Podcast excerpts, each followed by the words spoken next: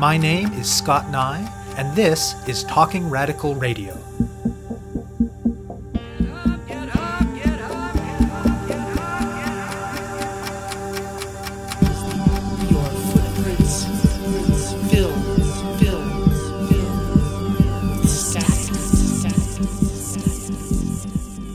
Hello and welcome to Talking Radical Radio, where we bring you grassroots voices from across Canada. We give you the chance to hear many different people that are facing many different struggles talk about what they're doing, how they're doing it, and why they're doing it, in the belief that such listening is a crucial step in strengthening all of our efforts to change the world. On this week's show, I will be speaking with Steve Stewart. You can make a case that all struggle is local. No matter the issue, no matter the strategy, no matter how many other people and places and groups are also involved, the actual doing of it always comes down to you and those you are immediately with, in whatever circumstances you find yourselves, making choices and taking action.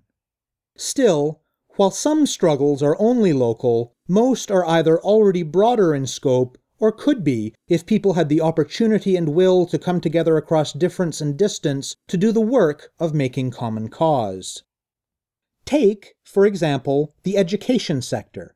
No matter what jurisdiction you live in, in the last 20 years your school system has no doubt faced some or even all of the following cuts, at least partial privatization, whether that is direct or through the reallocation of resources away from the public system and towards non public alternatives in less visible ways, rhetorical attacks on teachers, legal attacks on teachers' collective bargaining rights, the imposition of standardized testing and other pedagogically dubious corporate backed changes that get touted as reforms, and various other manifestations of the cut, privatize, deregulate agenda captured by the term neoliberalism.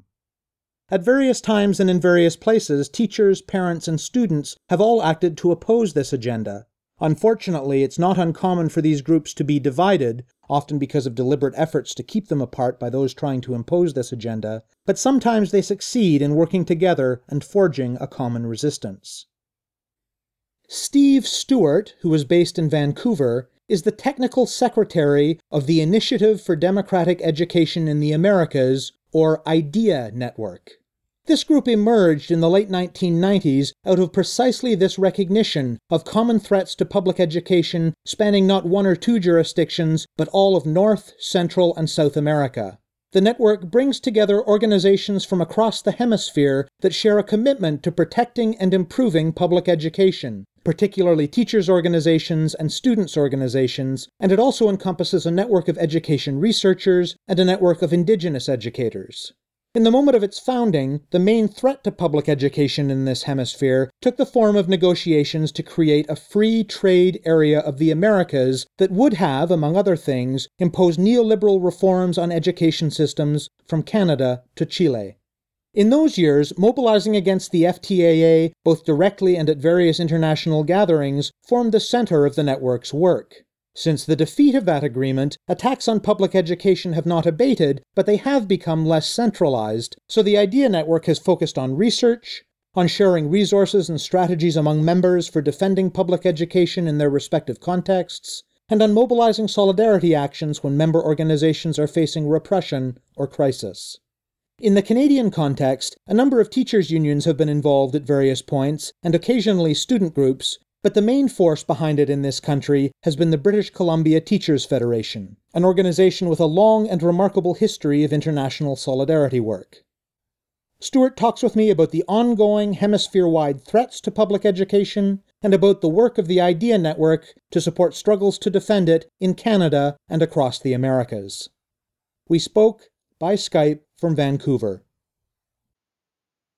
My name is Steve Stewart. I'm the technical secretary of the Initiative for Democratic Education in the Americas. It's known by its acronym as IDEA. And IDEA is a broad network of teacher, student, community and research organizations that work to defend and enhance public education in the Americas.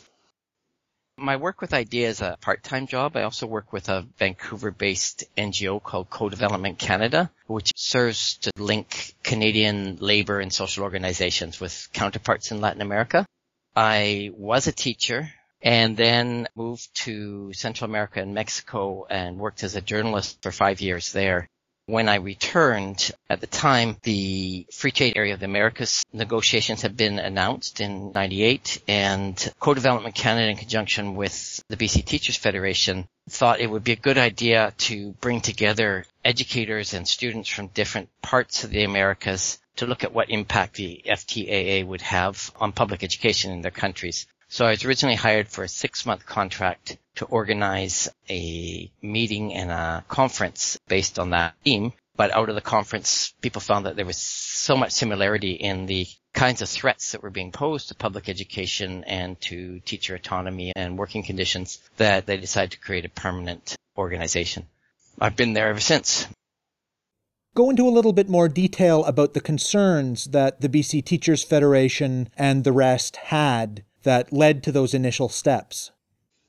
Well, it was a combination of two things. One was the role of free trade agreements in undermining public education. I think that was one of the strongest concerns in that there'd been a number of studies by industry about the great economic opportunities that existed in education. And there was a growing pressure towards contracting and subcontracting of educational services and that was seen as a package with the push towards standardized evaluation.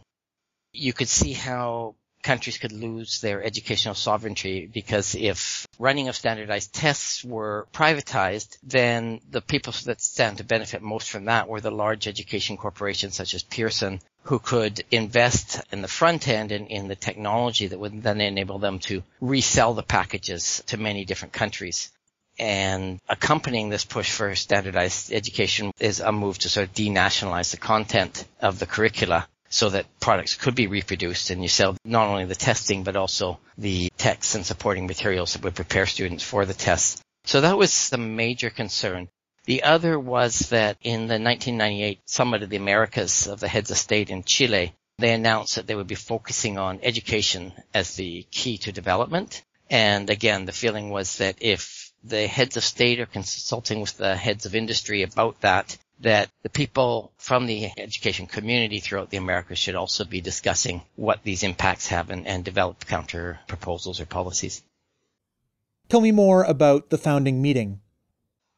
It took place in September 1999 in Quito, Ecuador. There were some 56 organizations from about 25 countries ranging from Argentina to Canada to the Caribbean involved. Probably two thirds of the delegates were teachers, but there were quite a number of representatives from student organizations, both national ones and from the Latin American Caribbean Students Organization, which is a federation of most of the student organizations in Latin America and the Caribbean as well as representatives from indigenous groups that work on education and, and women's organizations.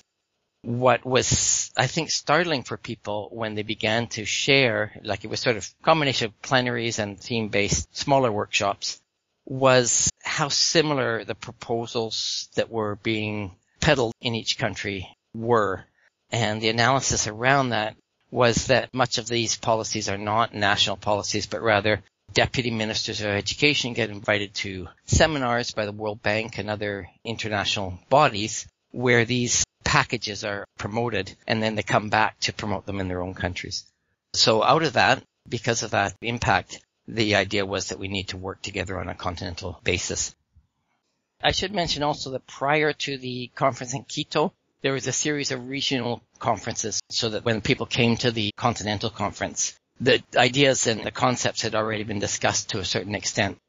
Basically, what was created following that was an international coordinating committee with representation from different regions and different sectors.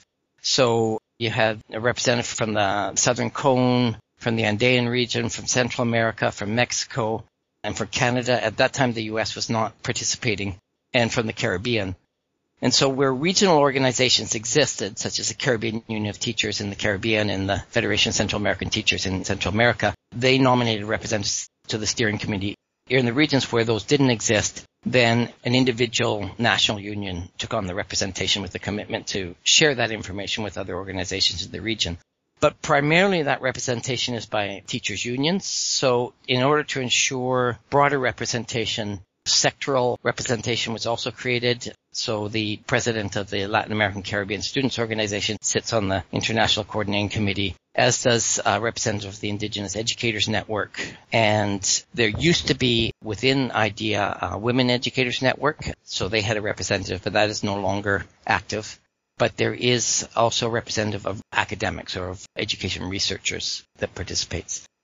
Also, the work has kind of evolved over the years. Initially, there was quite a bit of funding available for the work, and so it was possible to be quite active, and we had a sort of common cause, which was joining with other organizations to stop the free trade area of the Americas and to raise awareness of its impact on educational sovereignty. So the coordinating committee at that time would meet usually about twice a year. We'd coordinate annual mobilizations, ensure that we had seminars and activities related to the education sector at most of the sort of international gatherings like the People Summits and the World Social Forums. However, after the FTA was defeated, in, if I remember rightly, 2005 in Mar del Plata, it became harder to have that common mobilization because the free trade agreements that were being pursued were more bilateral and there was also less funding available for us. And so the work of IDEA now has tended to be more research oriented, although we do still coordinate some mobilizations. They're more mutual solidarity mobilizations. For example, the government of Ecuador announced the decertification of the National Teachers Union there and is planning on seizing its offices and we have been coordinating mobilizations in, in many countries, including Canada, in support of the Ecuadorian teachers. So it's more that kind of urgent action response rather than concentrated continental campaigns. But we try and identify areas of common concern, such as standardized testing, such as erosion of pensions and social security, such as issues around the ecological crisis and teaching and education, teaching gender equity issues, and we put together continental seminars where different organizations that participate in IDEA come and share their experiences working in those themes. What Canadian organizations are or have been involved in the IDEA network? We should recognize that a vast amount of the financial support for IDEA Network comes from the BC Teachers Federation since the beginning and it has been difficult to get stable funding from other organizations in that way. Most of the participation by other Canadian or US organizations has been attending events, sometimes providing some financial support for the publication of a magazine or a report or covering the cost of some of the Latin American delegates to participate. The most active other organizations with the IDEA network have been the Ontario Secondary School Teachers Federation and the Centrale des Syndicats du Québec. There has been occasional participation also by the Canadian Federation of Students, but it's been fairly intermittent. Tell me more about the research component of the IDEA Network's work in recent years. Much of the research generated around issues of education and pedagogy was being generated by neoliberal think tanks or the World Bank. Often as well, education policies were developed in the US and then exported to other countries through USAID and other organizations like the Partnership for Education Reform in the Americas. And we felt it was important that educators in particular had the opportunity to do more than just say no to these measures, to provide counter proposals that were based on solid research. And so we created the IDEA Research Network based partly on the concept too that those that know best what works in classrooms in specific countries are the classroom teachers. So it does involve university academics and researchers working directly for teacher and student organizations. But it also involves a lot of classroom teachers carrying out action research in the classroom. And there's two purposes for this. One is to analyze what are the, uh, like generally the neoliberal policies that threaten public education come through in one specific place and then spread to others. As I said earlier, often they're generated within the United States with No Child Left Behind, for example, and similar policies. But also quite often specific countries are used as kind of experimental laboratories. In the 70s and 80s, it was Chile more recently has been Mexico, where there's been a second wave of neoliberal reforms in education that the government has so far unsuccessfully been trying to push through. But we recognize that if they are successful there, they are then tried in different ways in other countries. So understanding the arguments that are used to sell those before they're imposed in your own country can be very useful to organizations that are fighting to strengthen public education. But also there's a recognition that one of the reasons that in many countries they've been able to advance with these policies, particularly the issues such as school vouchers and charter schools that seek to move the middle class away from the public education is that many public education systems in the Americas are primarily used to train workers to the most minimal level so that they can carry out the manual labor that governments feel are necessary. And so part of the work is also sharing experiences of alternative education, liberatory education, so that education organizations at the national level can provide counter proposals that can get the public much more excited about public education and see its value beyond the simple literacy training. And in terms of the IDEA Network's solidarity mobilizations, what are some other situations in which that has occurred? And what does it look like on the ground in different countries? It's often expressed differently in different countries and depending on the situation. For example, the current situation in Ecuador, in the case of Canada, we're aware how difficult it is to mobilize teachers, particularly in August. So the campaign has taken the form of a urgent action blitz where people can go on to the IDEA website and send letters to the Ecuadorian ambassador and the Ecuadorian government. So in Canada, knowing how hard it is to get people on the ground, we focus more on that. Similarly, when Enrique Peña Nieto came to Canada in June, we did a similar campaign to urge Trudeau as a teacher to denounce the violence that was taking place against teachers as they were meeting. And while the Canadian media steadfastly ignored the protests that were taking place during Peña Nieto's visit, we did manage to get Trudeau to make at least a soft statement about the violence against the teachers that was picked up quite broadly by the Mexican media. So those are some of the things we do in Canada. But in countries where there's more of a tradition of mobilizations, including the United States actually, as there are now some organizations in the United States that belong to the IDEA network, there's been more mobilizations in front of consulates, delegations sent to the embassies, actions such as that.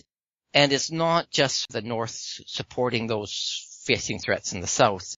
In 2005, for example, when the BC Teachers Federation went on what was considered an illegal strike and the government intervened with all their communications, social communications, the Mexican teachers set up a mirror website that BC teachers could go to in Mexico to get information about what was going on, as well as in about a dozen countries, delegations from IDEA organizations went to Canadian embassies urging them to comply with International Labor Organization regulations.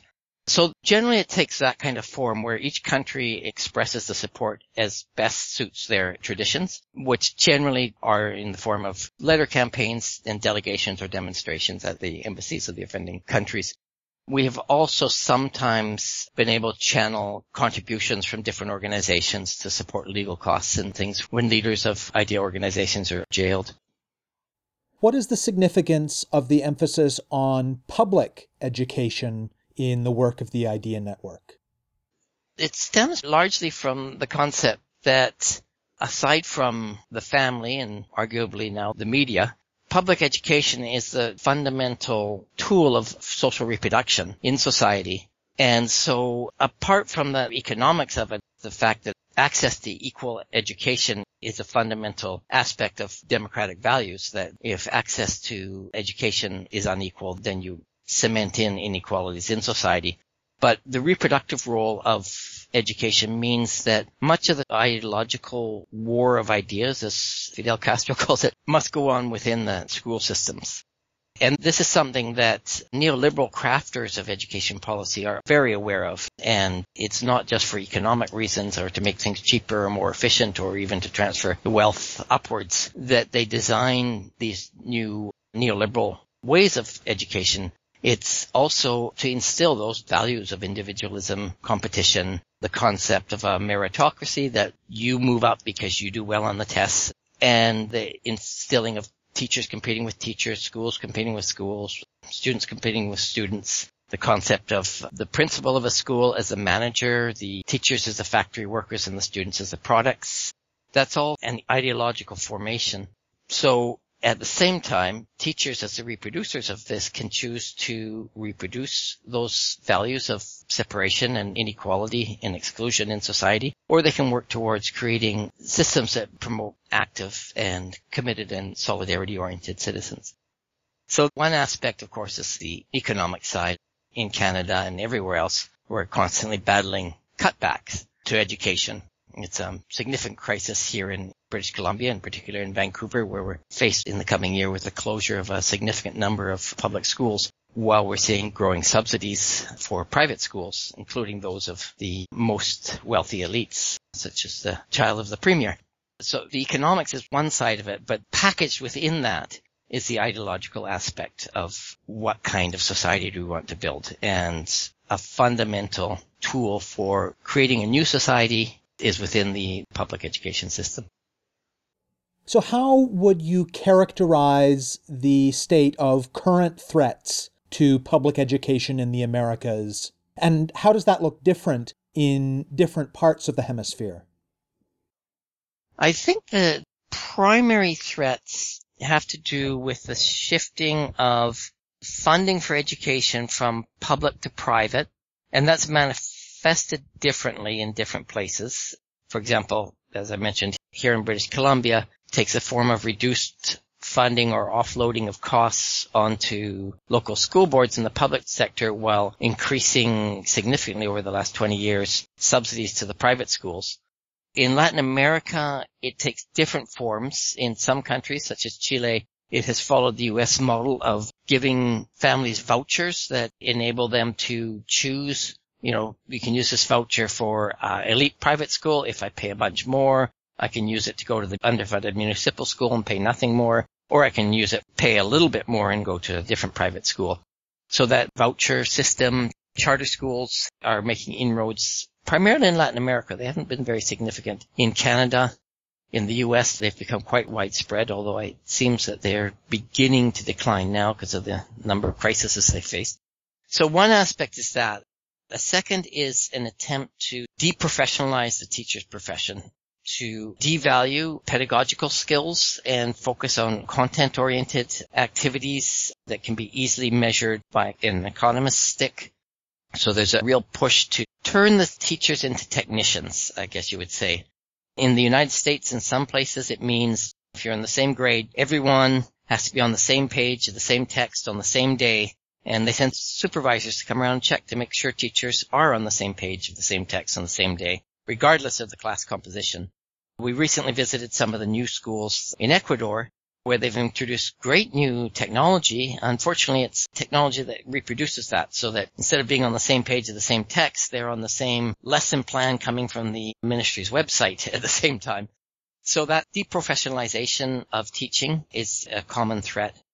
And combined with that, a sort of effort to crush the teachers unions and to discredit the teachers unions. Throughout the Americas, we hear similar stories that, you know, 20, 25 years ago, teachers were seen with a fair bit of respect, but that over the past 25, 30 years, there's been constant campaigns against teachers and discrediting of teachers. So they're seen as people that are always going on strike, which they do actually quite a bit in Latin America because of these threats. So of discrediting of teachers as professionals, offensive against the teachers organizations, and a shift in subsidies and support from the public system to private, I would say are the chief issues. The other issue is what I mentioned earlier, the role of transnational corporations in the administering of evaluation technology and its supporting materials.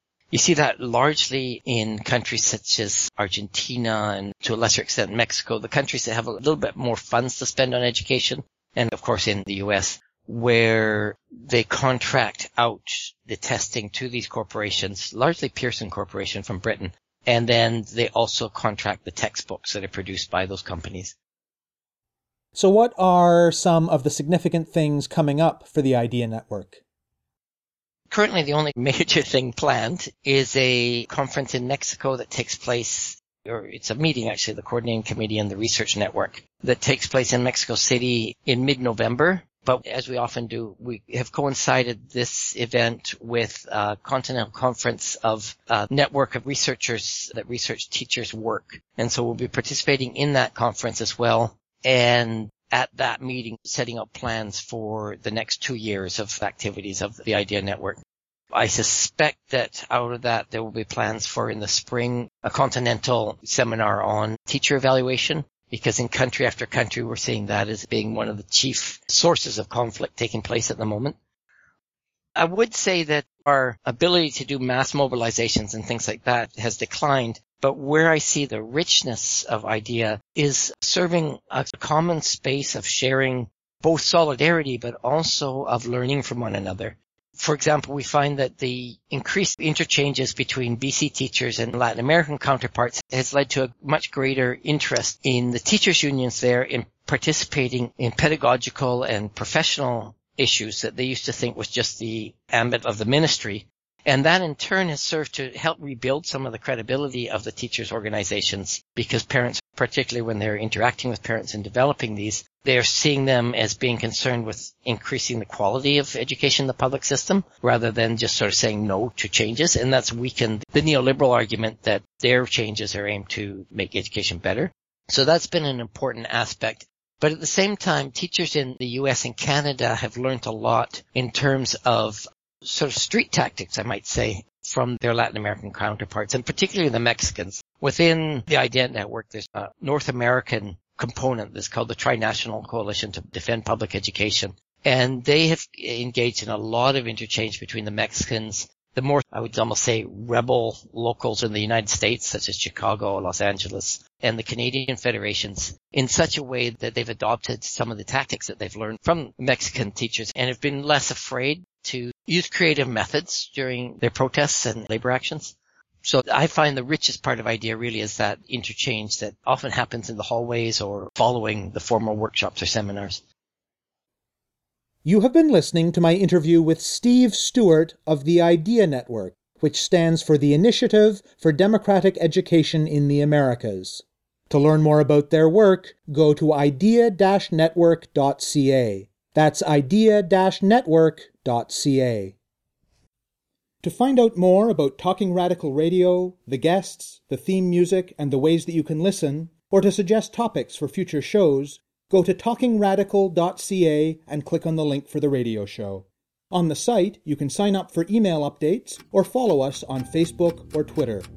I'm your host, Scott Neigh, a writer and media producer based in Hamilton, Ontario, and the author of two books of Canadian history told through the stories of activists, Gender and Sexuality, and Resisting the State, both from Fernwood Publishing. Thank you very much for listening, and I hope you tune in again next week.